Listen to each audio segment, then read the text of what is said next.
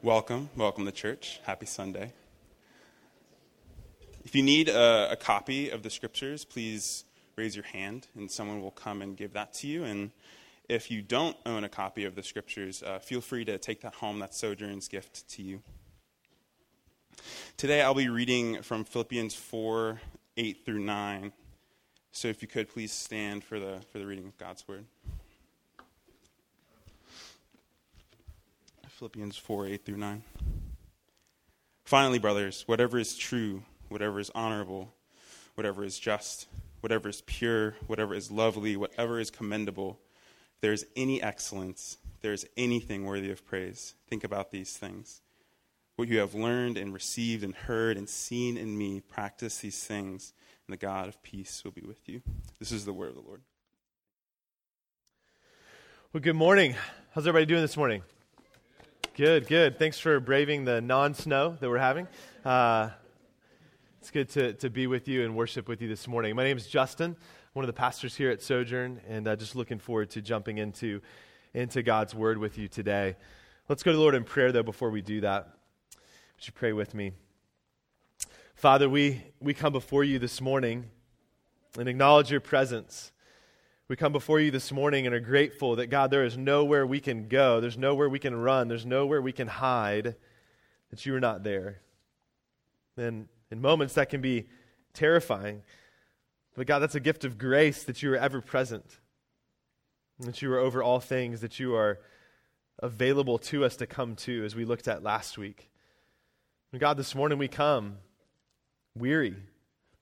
So we pray you'd give us rest.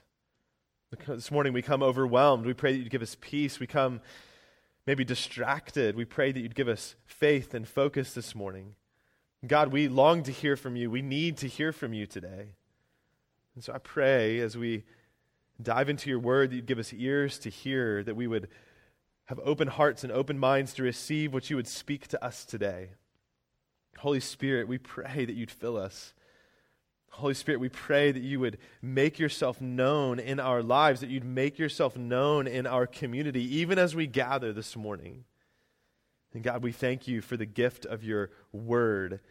Help us to believe it today. Have, give us faith to believe what you say, to trust you, and to follow you in faithfulness. We pray all this in Christ's name. Amen. Uh, a few years ago, uh, Amy, my wife, had to get glasses to help her with a little bit of her, her vision. It's not something she has to, her glasses aren't things she has to wear all the time, but when she's on the computer or reading, it just kind of helps her to be able to do that, to focus in. And I'm thankful that up to this point, at least right now, I haven't had to have corrective vision. Uh, and I think that's because I get some of the genes from my mom's side of the family. My dad has worn glasses for a long time, but but in my mom's side of the family, that hasn't been the case. My grandfather uh, didn't have glasses until I think he was about in his 70s, and that was only for reading.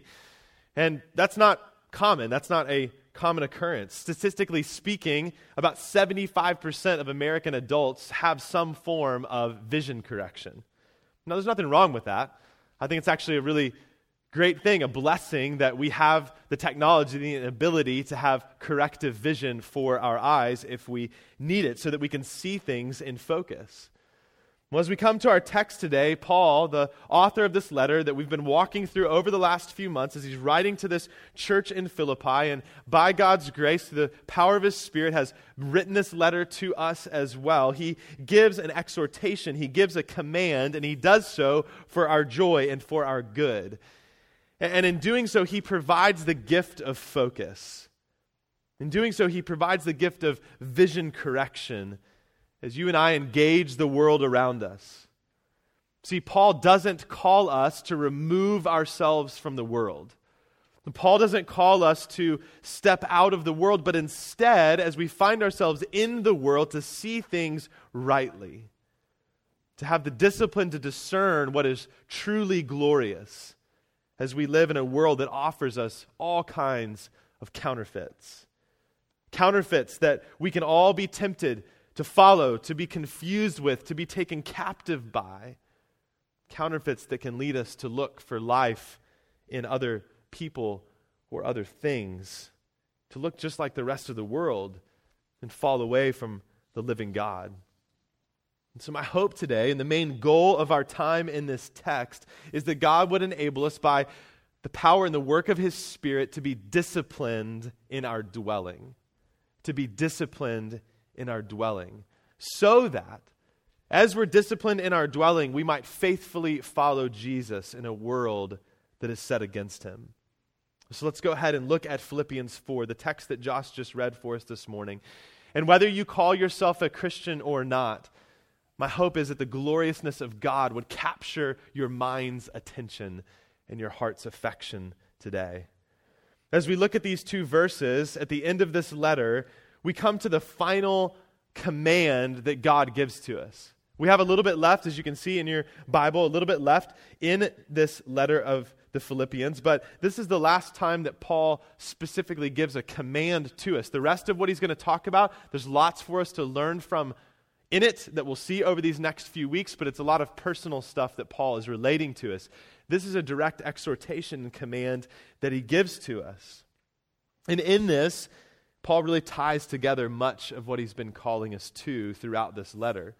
So let's start with this command, which you actually see at the end of verse 8. He says, Think about these things. Think about these things. Now, before we get to what it is that we're supposed to think about, let's make sure we understand what it means to think when Paul says to think. And this isn't a call to intellectualism.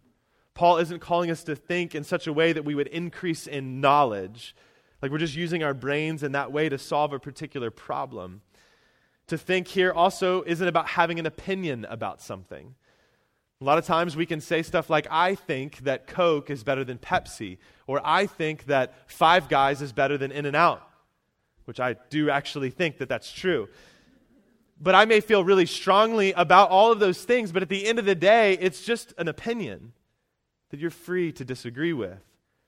Now, when Paul is calling us to think, he's calling us to give careful thought to something. He's calling us to consider, to reflect, to ponder. Paul is calling us to dwell on something, to, to set our minds on something, to soak in something.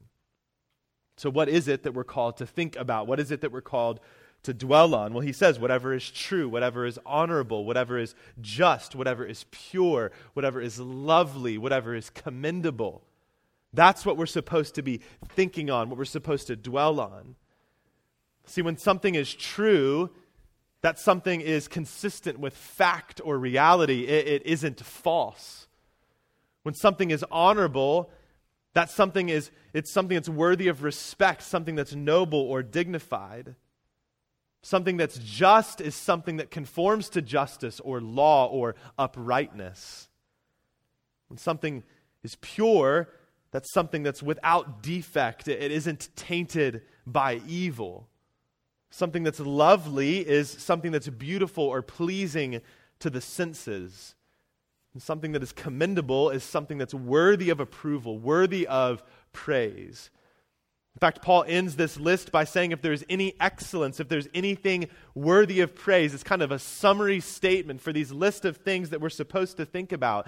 And what he's listing out for us here, calling us to think on, calling us to dwell on, is a list of virtues. In fact, the, the word translated excellence can also be translated virtue. Virtue is an admirable quality, it's a, a display of moral excellence. And so his command is to dwell on whatever we see, whatever we experience that exhibits these virtues of being true, honorable, just, lo- pure, lovely, or commendable.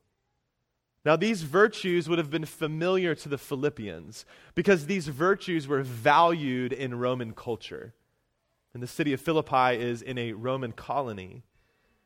And so, as we look at these virtues, we see that Paul's calling this to the, the Philippians as something they're familiar with. And I was, you know, I was reading these, these verses this week and I was rereading them and thinking about them. And I was just like, you know, this kind of just sounds nice to read.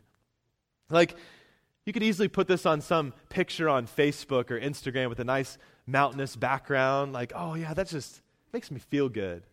Like, let me just think about these good things.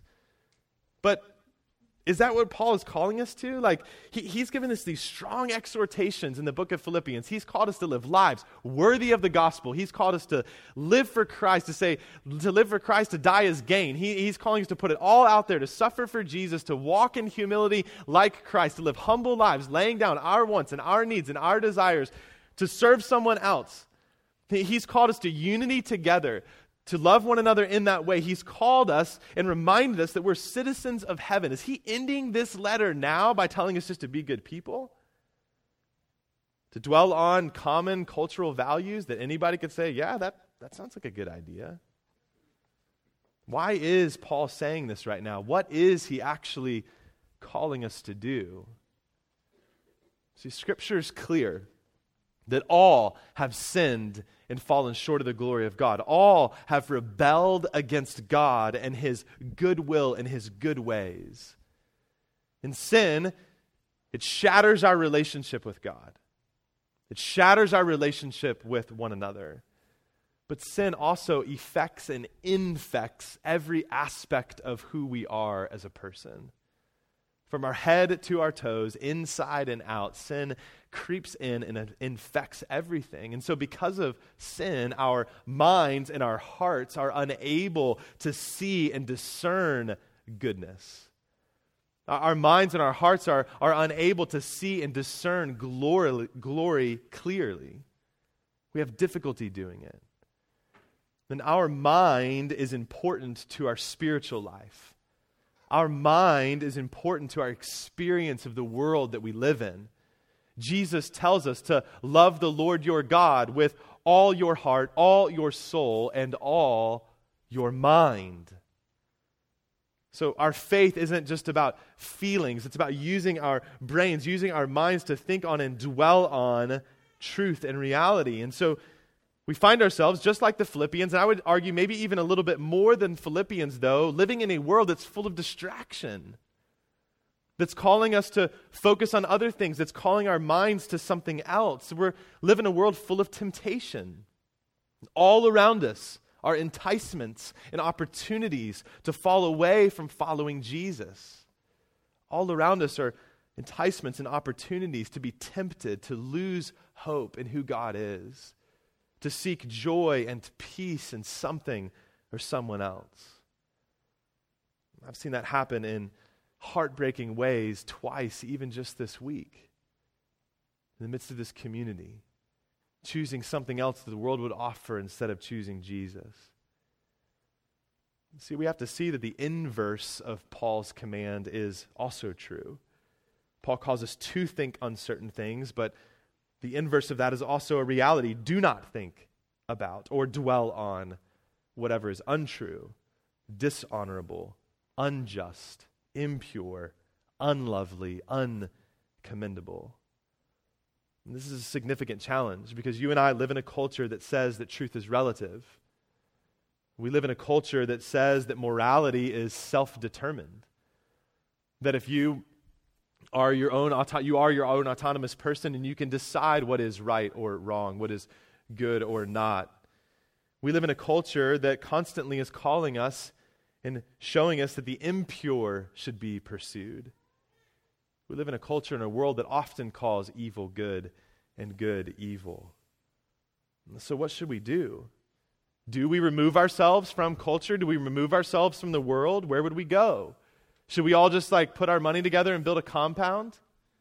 Right? Just put some like 20 foot walls up and just don't let anybody else in and just kind of do our own thing? Should we disengage from our neighbors? Go into our homes as if they're castles or a refuge, pull up the drawbridge and talk to no one? How do we engage in the midst of a world that's calling us away from Christ? Well, just like Jesus prayed in John 17, Paul never calls us to leave the world. Paul never calls us to remove ourselves completely from culture. And so, in order for us to be people who live in the midst of the world we find ourselves in, to be in the world but not taken captive by, by the world, Paul is calling us to the discipline of dwelling He's calling us to the discipline of dwelling, to dwell on goodness, to dwell on gloriousness in the midst of the mess, wherever it's present. That our mind's attention, our heart's affection would be pointed towards those things. But again, we can read that and think, okay, that sounds good. Makes me feel warm inside to think about these kinds of things. But, but how do we know? How, how do we know what is true versus untrue? How do we know what is honorable versus dishonorable, just versus unjust, pure versus impure, lovely versus unlovely, commendable versus uncommendable? How do we know what is truly excellent and worthy of praise? And the world is throwing all kinds of stuff at you all of the time. It's telling you what to think, it's telling you what to feel, it's telling you what to believe, and the world is totally fine doing your thinking for you if you let it. That you can go on autopilot and passively just roll with the way that things are. And so, in order to practice the discipline of dwelling on the good and the glorious, what is truly good and truly glorious, we need to grow in discernment. We need to grow in discernment. Discernment is about wisdom. It takes wisdom to separate out what is good from what isn't, to spot the fake from the real. But too often, even when we're trying to discern what is right or wrong, good or not good, real or fake, we tend to do so by looking at the thing in and of itself and trying to figure it out on our own. Like we, we think about a movie that we want to watch, and we say, well, should I watch this movie or shouldn't I watch it? We're just looking in it, trying to figure that out on our own. We think about should I listen to this artist or not listen to this artist? Should I spend my money on this thing or not? Should I work for this organization? Should I take this job or not? Should I be in this relationship with this person or not? And when we do that, it's like looking at a painting that's credited to Renoir or Monet, trying to determine if it's real or not by just looking at that one picture with no reference point, no knowledge about the original works, to be able to spot if this is real or isn't. Last week we looked at verses, one, uh, verses 5 through 7 that because God is God, that He is ever present and active, Paul calls us not to be anxious, but to go to God in prayer with everything, to bring everything before Him, all of our life, every detail of it before Him, knowing and believing that the Lord is at hand, that God is ever present in your life, that He is caring about what is going on in your life. And when you do that, he says he will give you peace, a peace that passes understanding and does what? Guards your heart and your mind in Christ. So we have to see that what Paul is calling us to here in verse 8 is connected to everything else he's already said. He's calling us now to use our guarded minds, to discipline ourselves, to dwell on truly glorious things as we find ourselves in a distracting world. See, friends, the good news of the gospel is that through Christ and what he's done for you, that Jesus came and took on humanity and lived a perfect life. And Jesus went to a cross to bear the full weight for your sin and your shame so that you could be forgiven and reconciled to God. The reality of the good news of the gospel is that through Christ you can be forgiven and set free. And in that, the good news of the gospel is that you have a new heart. God gives you a new heart, and He gives you a, a new mind that He's continuing to renew. And so, if we're going to be disciplined in our dwelling, if we're going to discipline ourselves to dwell on what is true and honorable, just, pure, lovely, and commendable in a world and in our lives, then our reference point must always be the one who made all things.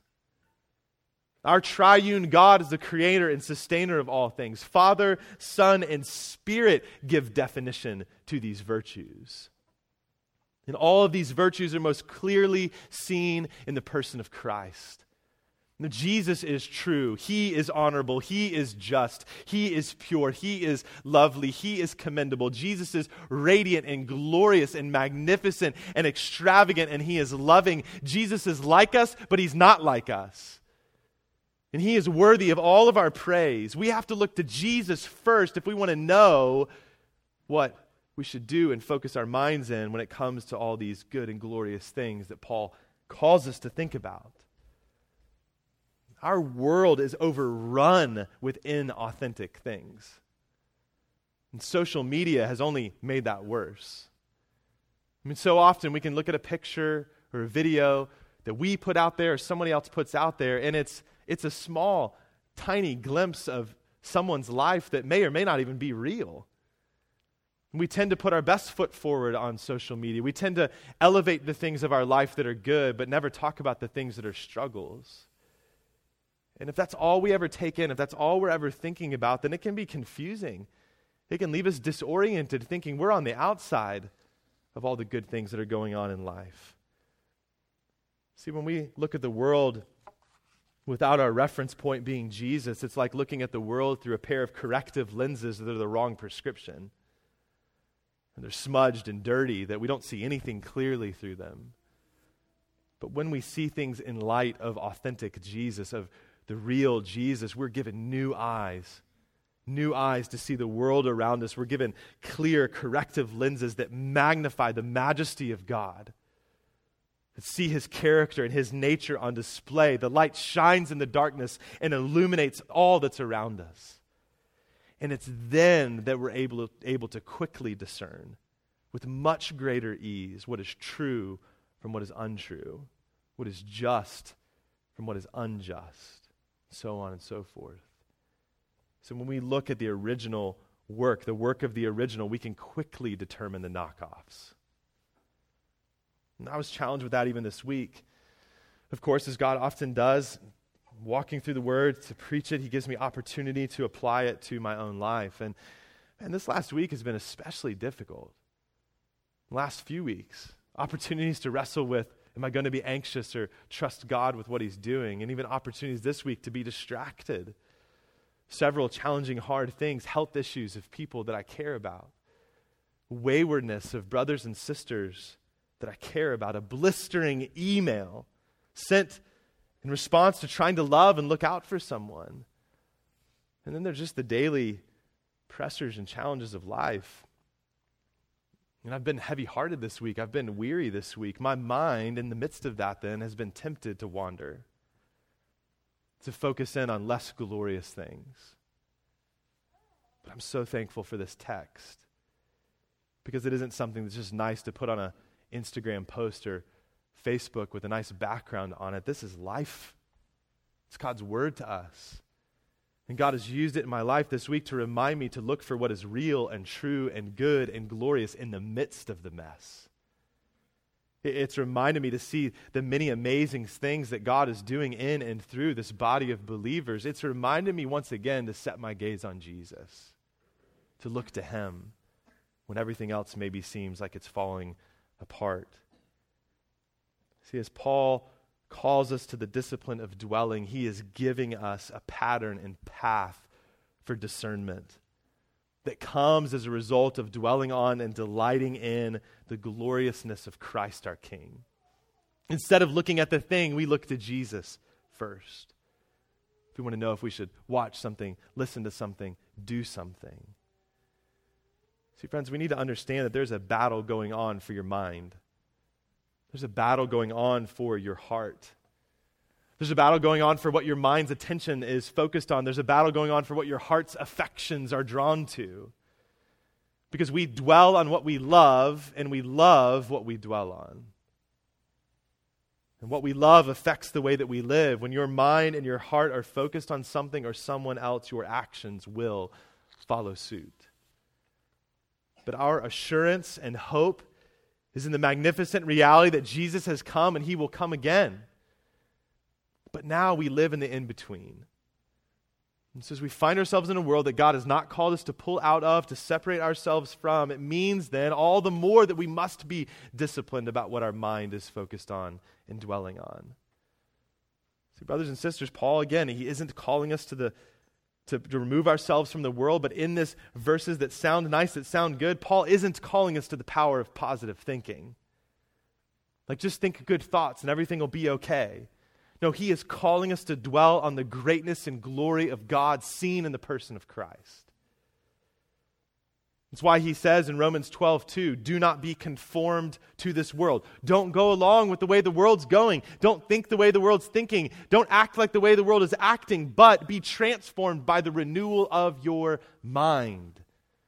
That your mind would be transformed by looking to Christ, by setting your gaze on him. And then he says this that by testing you may discern what is the will of God, what is good and acceptable and perfect. You can't do that if you're not practicing the discipline of dwelling on what is truly good and truly glorious. That's why he ends his letter to the Philippians with this exhortation. Paul is taking culture's valued virtues and pointing to the source and example of those virtues in Jesus. He's helping you to not be distracted but discerning of what is truly glorious. Brothers and sisters, as, as followers of Jesus, you and I are called to be in the world, but not of the world. God has not called us out of this world, but to actually go into all the world and make disciples of Jesus. In order to be effective in doing this, we don't separate ourselves from our neighbors. We don't separate ourselves from culture, the culture that God has providentially placed you in.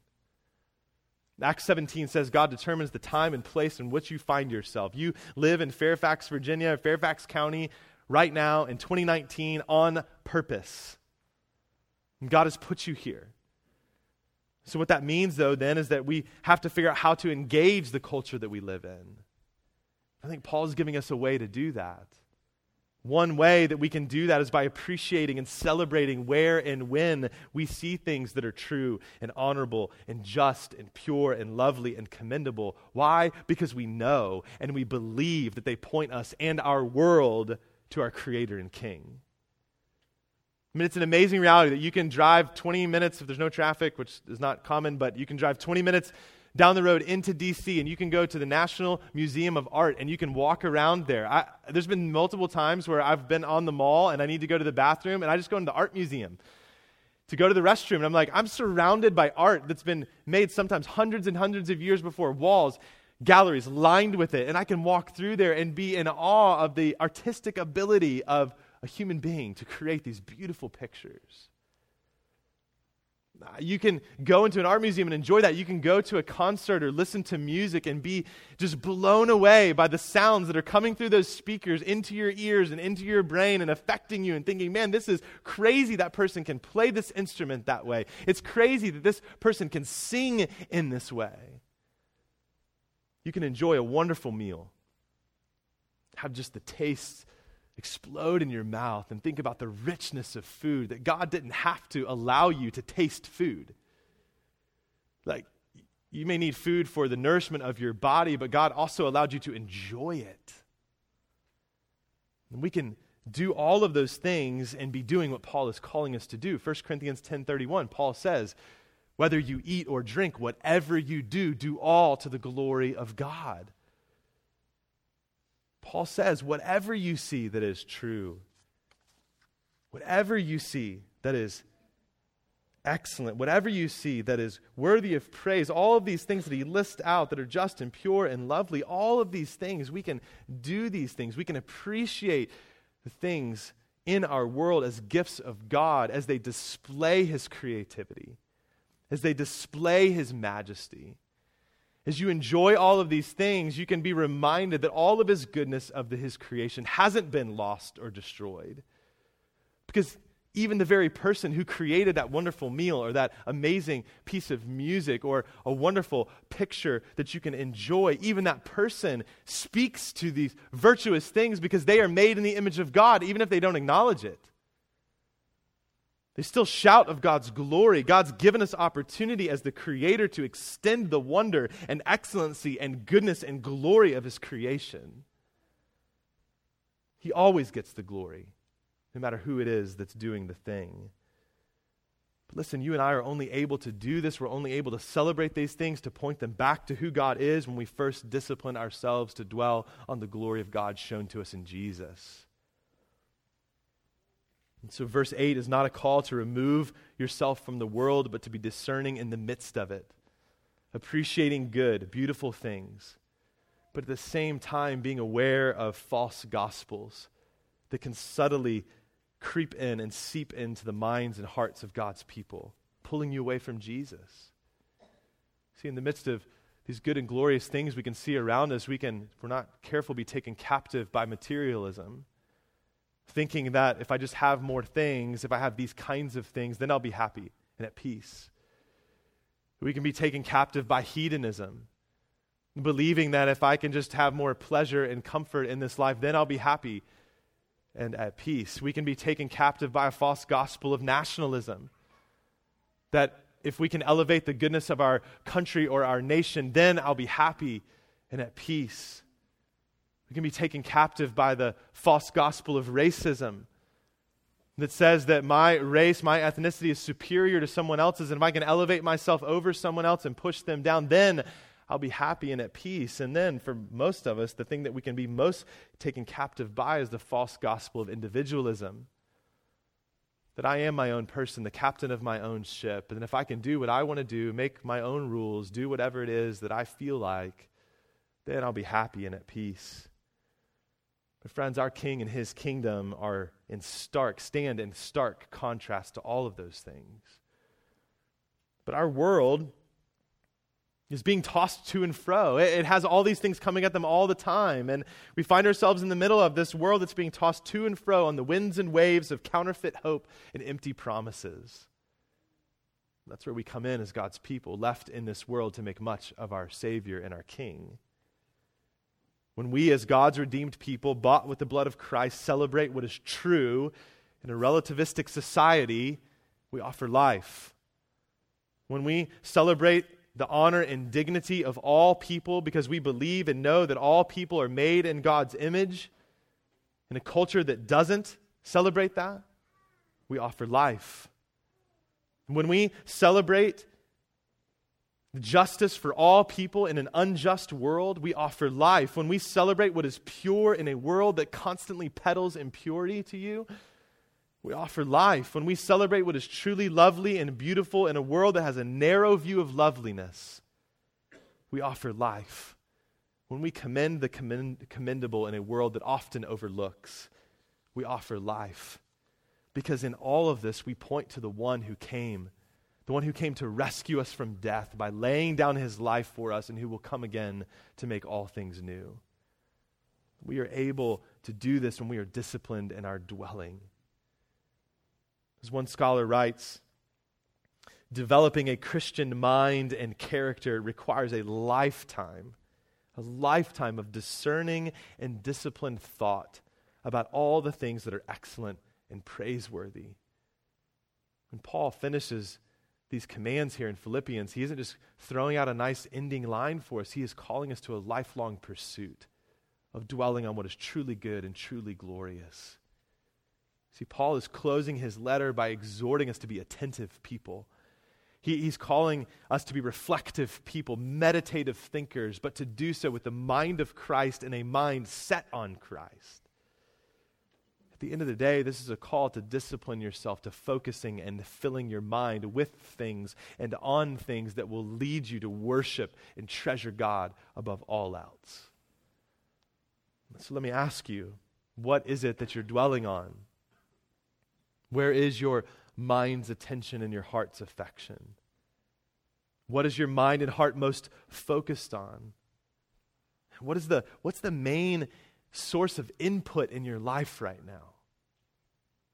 Are you working and wearing, working in life and living in life wearing corrective lenses or a prescription that's out of whack, dirty, and smudged?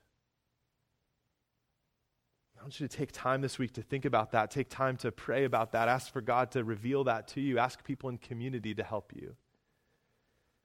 Today, I want to give you three practical things that I think will help you practice the discipline of dwelling using the means of grace that God has given to you.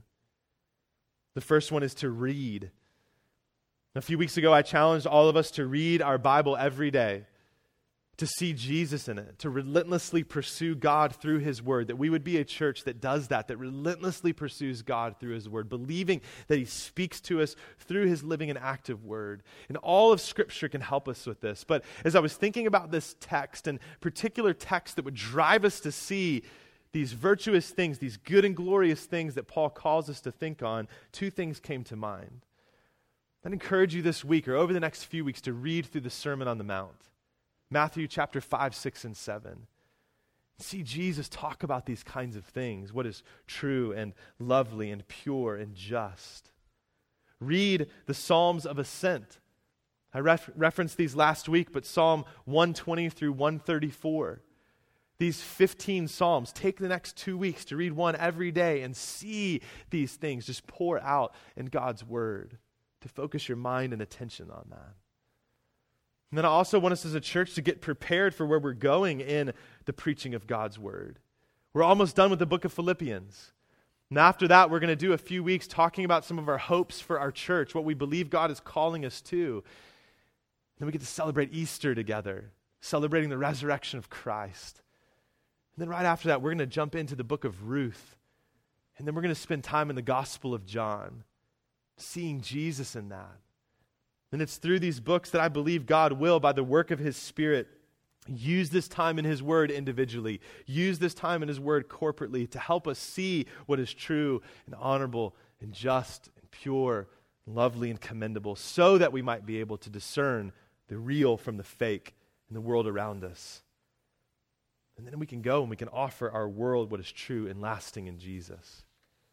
So be in God's Word, read God's Word, soak in it, sit in it. The second thing is run. Run away from counterfeits and run to the authentic. The siren call of the world is strong. Do you know the story of the sirens? Where Odysseus is, is journeying along, and there's these siren calls. They have these beautiful voices that become mesmerizing to you in such a way that people are basically put in a trance and sucked into getting close to them, where they were dashed on the rocks in front of these sirens and eaten and destroyed by them. And the world is constantly singing you sweet songs to draw you in and away from Jesus. Paul talks about that in Romans chapter 1.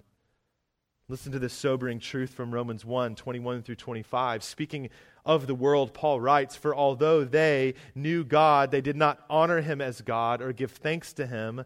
But listen to this, but they became futile in their thinking, in their dwelling, and their foolish hearts were darkened.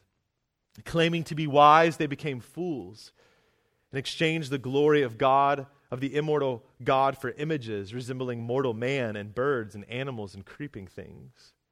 Therefore, God gave them up in the lusts of their hearts to impurity, to the dishonoring of their bodies among themselves, because, why? Because they exchanged the truth about God for a lie and worshiped and served the creature rather than the Creator.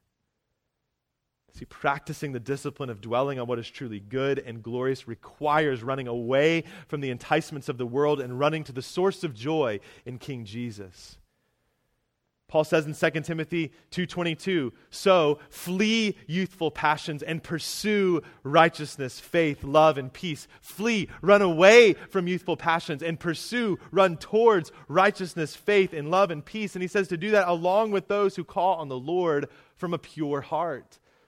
And Paul tells us to run towards all that we find and all that we're given in Jesus, and he calls us to do so together. See, if we're going to practice the discipline of dwelling, we have to run the race with others. Something Paul has communicated to us over and over again throughout this letter. And I think actually leads to the second verse in verse 9 of what he calls us to. Look at verse 9. He calls us to think on all these things, and then he says, What you have learned and received and heard and seen in me. Practice these things, and the God of peace will be with you. Initially, this might seem disconnected, but I don't think that's the case. Paul has told us to dwell on and delight in all that's good and glorious. Now he's calling us to put into practice all we've learned and received and heard and seen in him. He's instructed us well in the gospel. He has instructed us well in the person and work of Christ. We have a fantastic view of who Jesus is, but he doesn't want the Philippians and he doesn't want us just to know the gospel.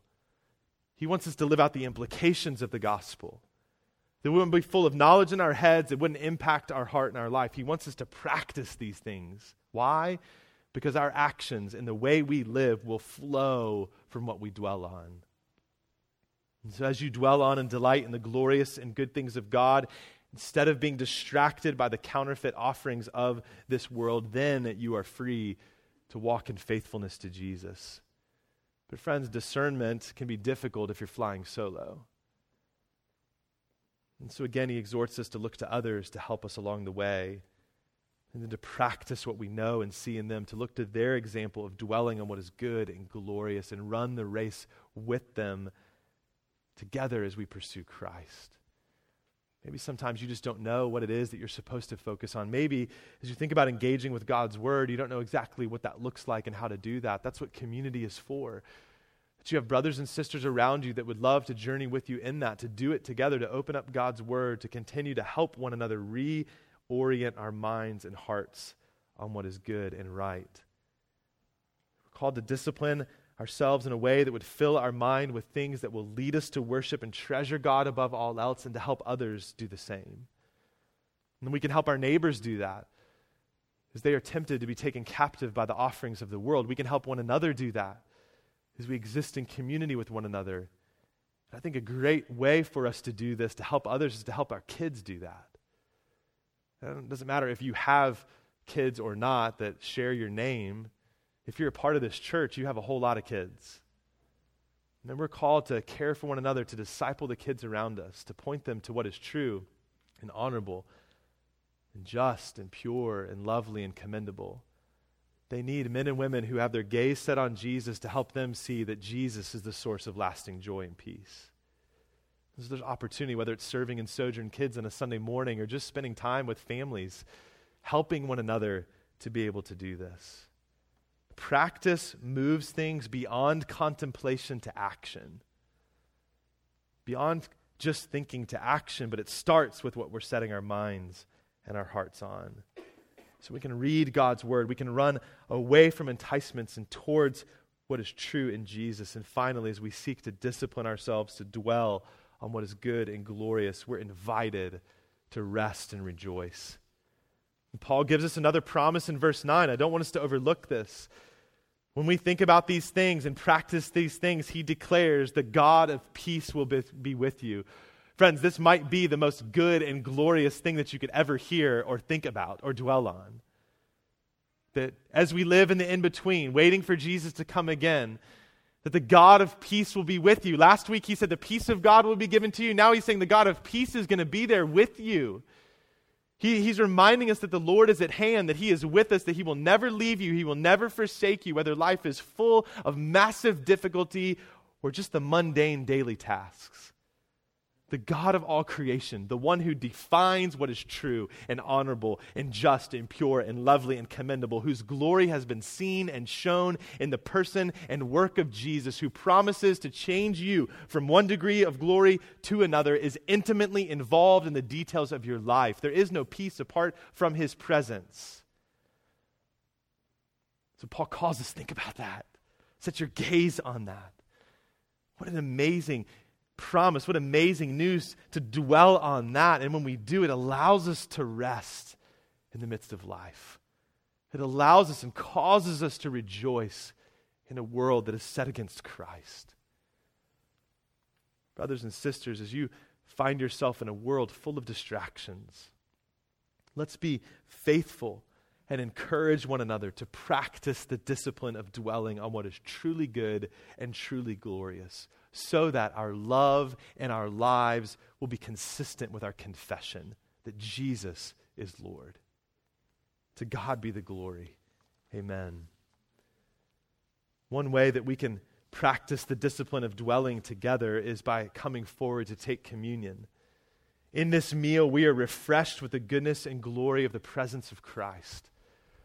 That as we eat the bread, we see a display of the fact that Christ's body was broken for us. As we drink the cup, we see a display of the fact that Christ's blood was shed for us. It gives us an opportunity to respond to God's word. It gives us an opportunity to reorient our minds and our hearts on our Savior, delighting in Him for who He is and what He has done and He is doing in your life even now. So let me encourage you lay down your distraction this morning. Maybe that literally means putting your phone down. Lay down your distractions, set aside the siren call of the world. Brothers and sisters, throw off the sin that so easily entangles and run to the table this morning.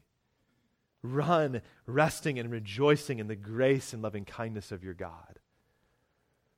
But let me also exhort you that if you are walking in unrepentant sin right now, if you know that you're living in a way and pursuing things right now that are not honoring to God, that are walking in disobedience, and you have not turned away from that and turned to Christ in repentance, let me implore you don't take communion this morning. Come to Jesus. Come to Jesus. Repent and turn to him now in this moment. And Paul tells us in 1 Corinthians chapter 11 that we should take communion in a worthy manner. And when we don't take it in a worthy manner, that's why some of us are sick and some of us have even died. It's serious when we come to the table because we come confessing that Jesus is Lord. So if you're not doing that right now, then turn to Him in this moment. And for those of you that are not followers of Jesus, that you're not claiming to know Christ, we're thankful that you're here this morning, that God, in His providence, in His sovereignty, whether through a friend or just on your own, decided to bring you here this morning. And if that's where you're at right now, still trying to figure out who God is or who Jesus is or what this whole church thing is about, I just want to invite you to stay in your seat. Don't come forward and take communion. Because if your confession isn't yet Jesus is Lord, then we want you to just to pray and ask God to reveal himself to you. And if you're ready to begin a relationship with Christ, that you can just hang in your seat and tell God that. And let somebody around you know that so we can help you know what it looks like to know and follow Christ and you can come and take communion next week. For those of you that will come forward, come to the tables in the front or the back, tear off a piece of bread and take a cup to drink. And what Christ, our Savior and Lord, the most good and glorious and righteous person ever has done for you, will be spoken over you this morning. Let's pray. Great and glorious God, we come before you this morning and we just plead with you that you would help us to practice the discipline of dwelling. God, would you help us to set our mind on Christ? Help us to not be taken captive by less glorious things. And God, I ask that you'd forgive me for that. I pray and ask God that you'd forgive all of us of that, where we've been led astray even this week to set our minds on things that are less glorious than Christ. Forgive us for those moments of distraction. God, may everything that is true and honorable and just and pure and lovely and commendable, may it lead us, God, not to worship the creation, but to worship you, our Creator. Would it lead us, God, to worship you and tell the world of your glory and grace? We need your help, God. We need the help of one another to do this. And we thank you for your word that points us to Christ, the most glorious of all. We pray this in his name. Amen.